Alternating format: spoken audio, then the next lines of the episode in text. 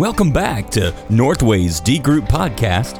I'm your host, Rodney Mills, and I'm so glad that you stopped by to visit. We're on a quest here, ladies and gentlemen.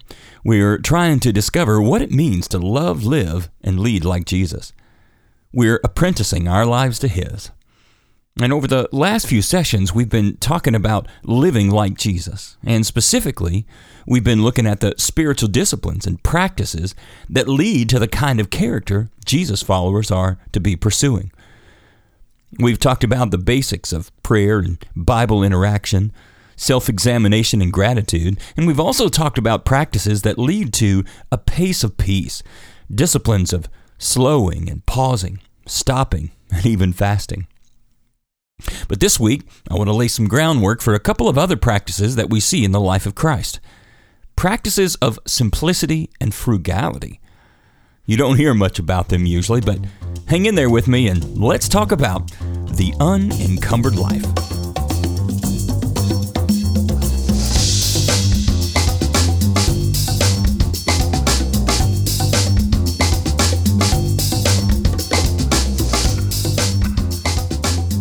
So let's not start in the Gospels just yet, but to the letter to the Hebrews, where the writer is encouraging us to keep moving forward in our faith journey with Jesus as our primary example, apprenticing our lives to His.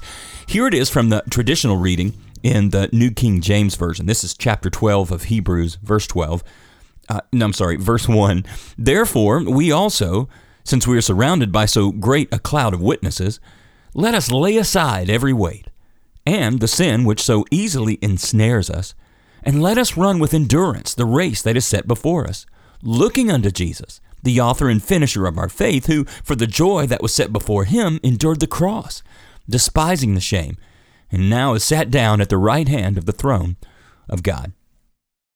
Now, just for a little bit of clarity and maybe even some added emphasis, let me read that a little bit, uh, at least part of it, from uh, the Amplified Version. This is verse 1 again. Therefore, since we are surrounded by so great a cloud of witnesses, who by faith have testified to the truth of God's absolute faithfulness, stripping off every unnecessary weight and the sin which so easily and cleverly entangles us, let us run with endurance and active persistence the race that is set before us. Now, this idea of stripping off every unnecessary weight is where we're going to be spending the majority of our time today as we talk about the unencumbered life. So we'll come back to that in just a moment. Let's think for a moment through what the writer might have had in mind as he's using this analogy about the race that's set before us. Over the last few years, I've been racing in several half marathons. I like to keep these longer distance races on the calendar because I know that in order to be ready for those, I really have to keep up my fitness. In fact, my kids got me a really cool wall display for all my finisher medals with this very verse on it Keep running the race that is set before you with endurance. Now, to get through these triathlons, these half marathons, I can't slack off. I mean, sure, there's a, finish line, in one sense, that's part of the goal. But for me, the real goal is for health and fitness to be a lifestyle. Race day and the finish line, even, they're simply the evidence or the proof of a day in and day out life of commitment to being healthy. And so, the way I think about it, I'm actually running the race every day. And then, throughout the year, I get these little celebrations of my ongoing commitment to my healthy lifestyle. So, put even more clearly, I have a vision of what my fitness looks like, and so I rearrange my calendar, my daily schedule, my whole lifestyle to run this physical race that is set before me. So, what about the race set before us that the writer of Hebrews is talking about? I mean, surely the race that he has in mind is more than individuals just trying to survive and stay out of trouble just long enough to make it across the finish line into heaven.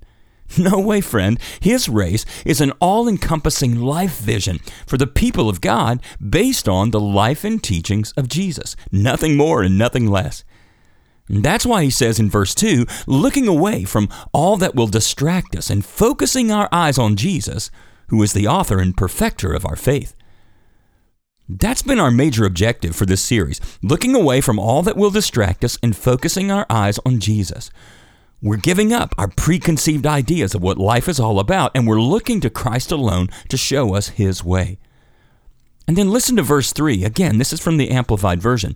Just consider and meditate on Him who endured from sinners such bitter hostility against Himself. Consider that, and all in comparison with your own trials, so that you will not grow weary and lose heart. Now, listen to the beginning of that verse again. Just consider and meditate on Him. And that's what we're doing. We're considering and we're meditating on Christ, focusing our eyes on Jesus. We're talking about what it means to love, live, and lead like Jesus. And this is the vision for the race we need to run. You could even say this one with me, I'm sure. The aim of my life is to be like Christ. We got to get this clear in our minds. Christ calls us out of our old life and invites us into an apprenticeship with Him, to learn from Him how we are to live our lives under His reign in the kingdom now. This is a radical call, too. I mean, here's Matthew 16, and I'm reading from the New Living Translation, and we've heard this a bunch over the last few weeks. Then Jesus said to his disciples, If any of you wants to be my follower, you must give up your own way Take up your cross and follow me, because if you try to hang on to your life, you'll lose it. But if you give up your life for my sake, you will save it. And what do you benefit if you gain the whole world but lose your own soul? Is anything worth more than your soul? Listen to those words carefully, because obviously they're not mine. I, am I'm, I'm not trying to manipulate the scripture. This is Jesus himself clarifying to us what the life of the disciple looks like. You must give up your own way. You can't try to hang on to your own life. In fact, he says, Give up your life for my sake. So, to understand the race that is set before us, as the writer of Hebrews would have in mind, is this it's a life lived in total abandon to Christ as leader. Our character reshaped to reflect His heart of agape love, and our actions rooted in His kingdom purposes, overcoming evil with good. Well, I know that's a lot, but so let me say it again. This is the vision that the writer of Hebrews would have had in mind the life of Christ. It's a life lived in total abandon to Christ as leader. Our character reshaped to reflect his heart of agape love, and our actions rooted in his kingdom purposes, overcoming evil with good. And so, in essence, the race he's talking about is the disciples' priority that we've talked about so many times seeking kingdom righteousness. Now, listen to me real carefully here because the vision that any early follower of Christ would have had for this race is not a life that squeaks into heaven on the bare minimum requirements. It's a life that is sold out the whole route to an apprenticed life in the kingdom, as we learn in the life and teachings of Christ. And so now, having clarified that actual vision for this life race that is set before us, I really want to zoom in on this familiar little phrase let us lay aside every weight or even as it's paraphrased in the Living Bible, let us strip off anything that slows us down or holds us back. And here's the crux of the message I want to challenge you with as we approach our next couple of spiritual disciplines. What is it that keeps you from going all in? What gets in the way? What weighs you down? What holds you back? As we apprentice our lives to Jesus, I'd like to present his vision for the unencumbered life. Now, this word encumber, it's defined in the dictionary in a few different ways. The first one is to impede or to hinder, to hamper or retard, such as red tape encumbers all our attempts to action. Encumber could also mean to burden or to weigh down. She was encumbered with a suitcase and several packages. And encumber can even be uh, mean something like this: to burden with obligations, like debt, etc. Those are dictionary definitions. So to be encumbered is to be weighed down, hindered, and burdened.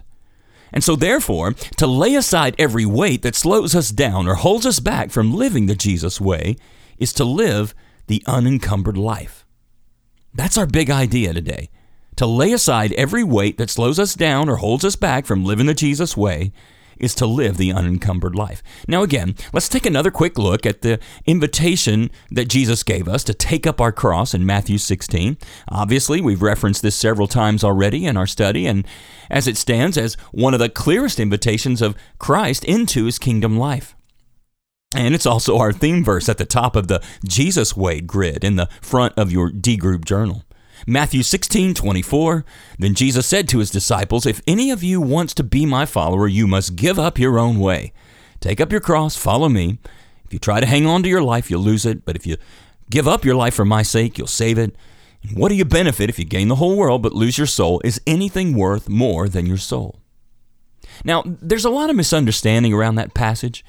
Uh, you might think it means what good does it do to acquire a bunch of money or partake in a lot of sensual pleasures if you just end up in hell?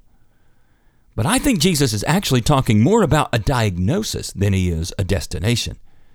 He's talking about disorientation, a disconnected and dis- disoriented soul, where the will and the mind and the body are, are at odds with the way God intended the world to operate, the way life should be and can be lived in the kingdom. You see, acquiring the whole world could not even produce satisfaction, let alone meaning and goodness.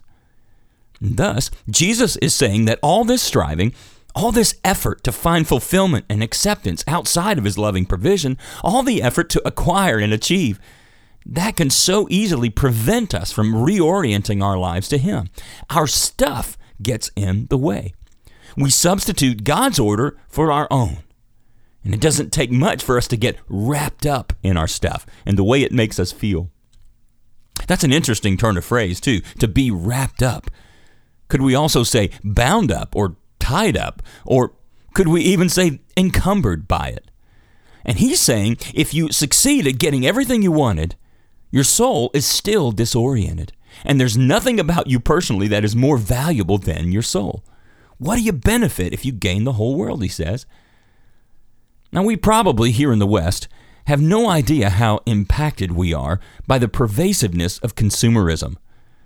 We've come to expect that we deserve whatever we want, whenever we want it, and exactly the way we want it. There's a little jingle so imprinted in my mind from when I was a kid back in the mid 70s. It's from an old Burger King TV commercial, and it said something like this Have it your way at Burger King. I'll include a, a link to that, uh, a version of it at least, in the D Group website if you wanted to check that old cheesy commercial out. But basically, here's how it goes. A family walks into the Burger King, and the cashier is more than happy to assure them that any way you want to order your Whopper, you can have it your way. And that's what we've come to expect out of life. I mean, certainly, consumerism manifests itself in our purchasing power, especially here in the wealthy West the vast amount of choices we have at our disposal to buy just about anything we want to suit our fancy. It's amazing. I mean, have you ever seen the salsa aisle down at the grocery store, especially here in Texas? How about even simple things like toothbrushes? I mean, you go in, how how do you even decide where to start? But the broader implication of consumerism is that we've come to actually believe its promise of having it our way in every single part of our lives. And so this makes it really tough when we hear his call. If you want to follow Jesus, you have to be willing to give up getting your own way. no offense, Burger King, but I think I'll trust the King of Kings on this one. How can we forget the story of the rich young guy that approaches Jesus to inquire how he might have eternal life? Variations of this story are in all four Gospels, and so first Jesus answers the young guy by telling him to keep the commandments. The young guy's countenance starts to glow as he responds, I've kept them from my youth. And then Jesus says, Oh, and there's one thing left. Go sell all you have and give it to the poor, then come follow me. Here's how Pastor Peterson conveys the somber reaction. He says, The man's face clouded over. This was the last thing he expected to hear, and he walked off with a heavy heart. He was holding on tight to a lot of things and not about to let go. You see, he was wrapped up. He was burdened or weighed down by his attachment to his possessions. He was encumbered. Now, certainly, consumerism and its close cousin materialism are not the only things we hold on to so tightly. They're not the only encumbrances we have in our lives, but Jesus had so much to say about them that Unfortunately, we got to press the issue a bit further, as uncomfortable as it may be.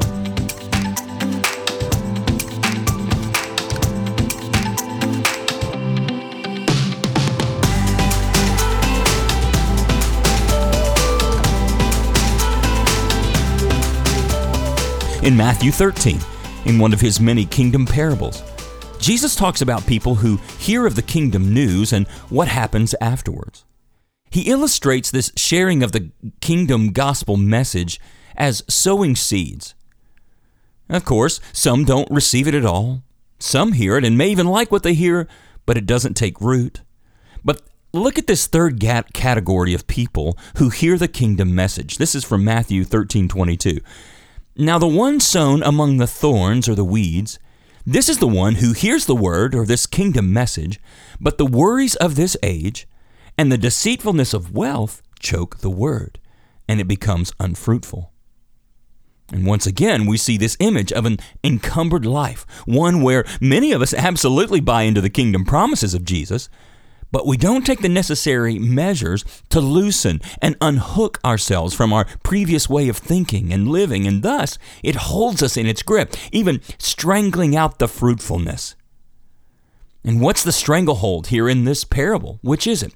He says, Worries of this life and the lure of wealth can keep us from going all in with Jesus. Worries of this age, or worries of this life, as it might say in your translation. I mean, how about it? Do you know what Jesus is talking about? Have you got any worries in this life? Do you feel anxiety? Now, the worries he's talking about here are the ones that are related to needing to, needing to have your own way, or the ones that come from striving to attain wealth or status or approval from others. Those worries are sure to choke out the true kingdom message from taking root and becoming fruitful. Now we're going to come back to Matthew 13 in a minute, but now, over in Matthew 6, he sums all this up so directly in his manifesto message on the Mount. He's challenging us about all our fussing and worrying about what to wear, how we look, and even what we'll eat. And he tells us in no uncertain terms that life in the kingdom, where you live under the ever present reign of the loving care of the Father, we can leave all of that behind and simply place our confidence in Christ and join Him in His kingdom revolution. This has been another one of our primary themes in this series, hasn't it? The disciples' priority. Matthew 6:33 Seek first the kingdom of God and his righteousness and all these things will be provided for you therefore don't worry about tomorrow because tomorrow will worry about itself each day has enough trouble of its own He's saying, unshackle yourself. Shake off those heavy bands of the worries of this life and the lure of wealth. And listen to this powerful paraphrase one more time. Steep your life in God reality, God initiative, and God provisions. That's the kingdom right there. Don't worry about missing out. You'll find all your everyday human concerns will be met. Give your entire attention to what God is doing right now and don't get worked up about what may or may not happen tomorrow. God will help you deal with whatever hard things come up when the time comes. And what we have here is the stark contrast between the powerful vision of kingdom living that Jesus presents and the weights of this life that have us encumbered and hold us back from fully entering into that vision. So here we are, stuck in the middle we are at a critical point of decision. But listen, friend, and, and this is the positive approach to this major life adjustment. The clearer your vision is for the life you were meant to live, the, the more vivid it is, the more convinced you are that this is the only thing that matters, the more serious you will be about cutting the ties to everything that's holding you back, laying aside every weight. Now, back over in Matthew 13, Jesus gives us a glimpse into the kind of soul that comes to the point of total surrender. And is not one that mourns the loss of what it has had. It's not one that dreads the cost. Rather, it is focused not on what is to be given up, but what is to be gained. This is verse 44. Yet The kingdom of heaven is like treasure buried in a field that a man found and reburied. Then, in his joy, he goes and sells everything he has and buys that field. It's a great discovery. To him, it is irresistible. The cost matters not because the way he sees it, he's getting the bargain of a lifetime. Man, I know some oil and gas guys here in the Houston area that would do the same thing for a sure bet on a new and productive field. And then look at the next verse for another illustration. He says in verse 45 Again, The kingdom of heaven is like a merchant in search of fine pearls. And when he found one priceless pearl, he went and sold everything he had and he bought it. You see, these businessmen, they weren't worried about the cost, they were worried about getting the deal. And Jesus says in Luke 14 that there's a, a price to following him, it's a cost of discipleship. If you really want to follow him, to be his disciples, you'll have to be willing to not just give up your possessions, but you may have to even, get this, hate your family members and even your own life so that you can take up your cross. Now, these are often misunderstood words because they seem so dark and harsh. But here's what he's saying to us that as long as you think anything may really be more valuable than fellowship with Jesus in his kingdom, you cannot learn from him. Unless we see clearly the superiority of what we receive as his students over every other thing that we might value, we cannot succeed in our discipleship to him. This is what it means to lay aside every weight, to loose the chains of your old life, to live the unencumbered life so that you can live the life you were meant to live. In essence, the unencumbered life is to practice the spiritual disciplines of simplicity and frugality. Now, to what degree and how far you go with freeing up your time and finances is a matter of personal conviction and should always be determined by prayer. But let me tell you about some of the benefits of living this unencumbered life.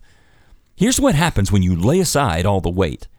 First of all, the unencumbered life allows you to join in more freely and spontaneously to the right setting activity of Christ. You see, if you're not maxed out financially and schedule wise, if you're not stressed out and worried, you're, are, you're more present and available to what God is doing in the moment, wherever you are. God is at work, and because you've slowed down and freed up your life, you can get in on it. Another benefit is you'll, you'll have more financial resources for generous living, more time for spiritual practices that bring about a reformation of the heart, and time to actually stop to help the ones hurting along the side of the road. You're not living the hurried life. You've discovered a, a pace of peace. You're not overcommitted your wallet or your calendar or even your mental energy, and thus you are most often not expended. Which leads us to another benefit. The unencumbered life leaves more emotional and spiritual margin to deal with difficult people and the everyday trials of life.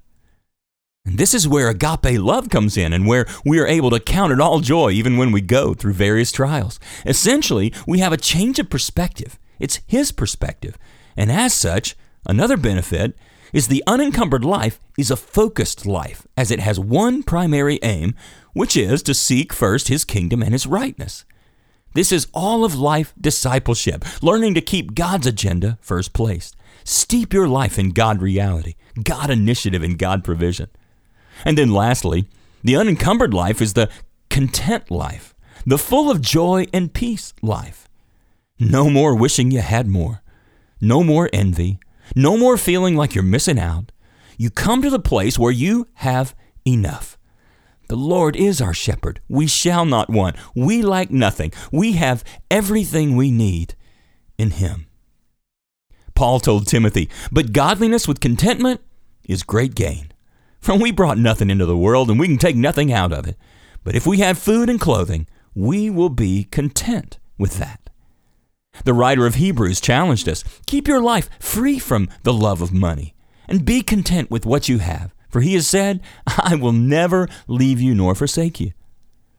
And it's not just material contentment, it's having full confidence in the one with whom you are running this race that is set before you.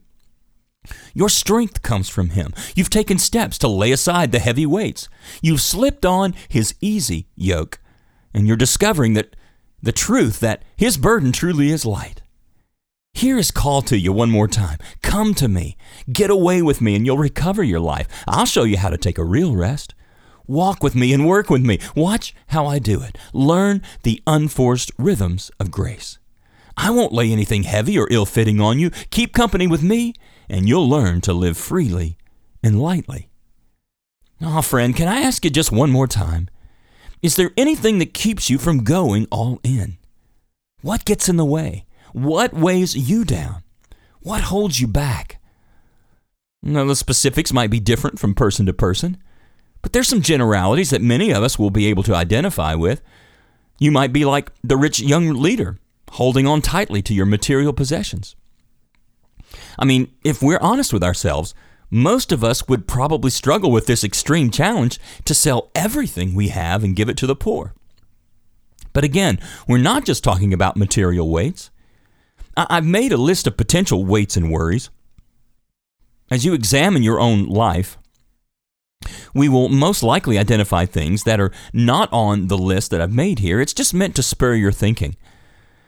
But I encourage you to take a look at these from the transcript when you get a chance. But I'll run through them quickly right now. These are some of the weights, some example weights and worries. There are material weights, things we've talked about, consumerism, materialism, things like comparison living, and debt comes into, the, into play. There are time oriented weights, where you have overextended time obligations, where you're living a hurried life. Maybe you're participating in excessive entertainment, just wasting time too often. There are relational weights that you might have, things like toxic relationships, or maybe you have a tendency for codependency. There are even religious weights, things like legalism and judgmentalism. And then there are mind oriented weights, where you need to have your own way, needing to control outcomes or needing the approval of others. So take some time to evaluate your life by asking yourself some questions. I provided space in the transcript to work through these, so be sure to download that. First of all, here's a question What holds me back? In this step, you identify your weights. You may have one or two, you may even have several. And then next comes an actual plan. You ask yourself this question What do I need to do to shake off those heavy chains? And then, when will I do it? And then even another question how will I do it? If you're married, you may have to do some of this together. Some of these weights, like the burden of debt, they're not things you're going to be able to solve overnight, but the key is to put the plan in motion. And then just trust the Holy Spirit to give you wisdom and discernment in developing that plan. The unencumbered life, a life of simplicity and frugality, and we're going to talk even more about it next week as we continue to tr- try and jar loose the old thinking we have about money and finances. But remember, the key is to, re- to remember the, the value of what you're going after, the vision of what you see, the life that you were meant to live, a life in the kingdom of God under the rule and reign of Christ. And listen, friend, the cost of adjusting your life is a bargain compared to the life you get in exchange for it.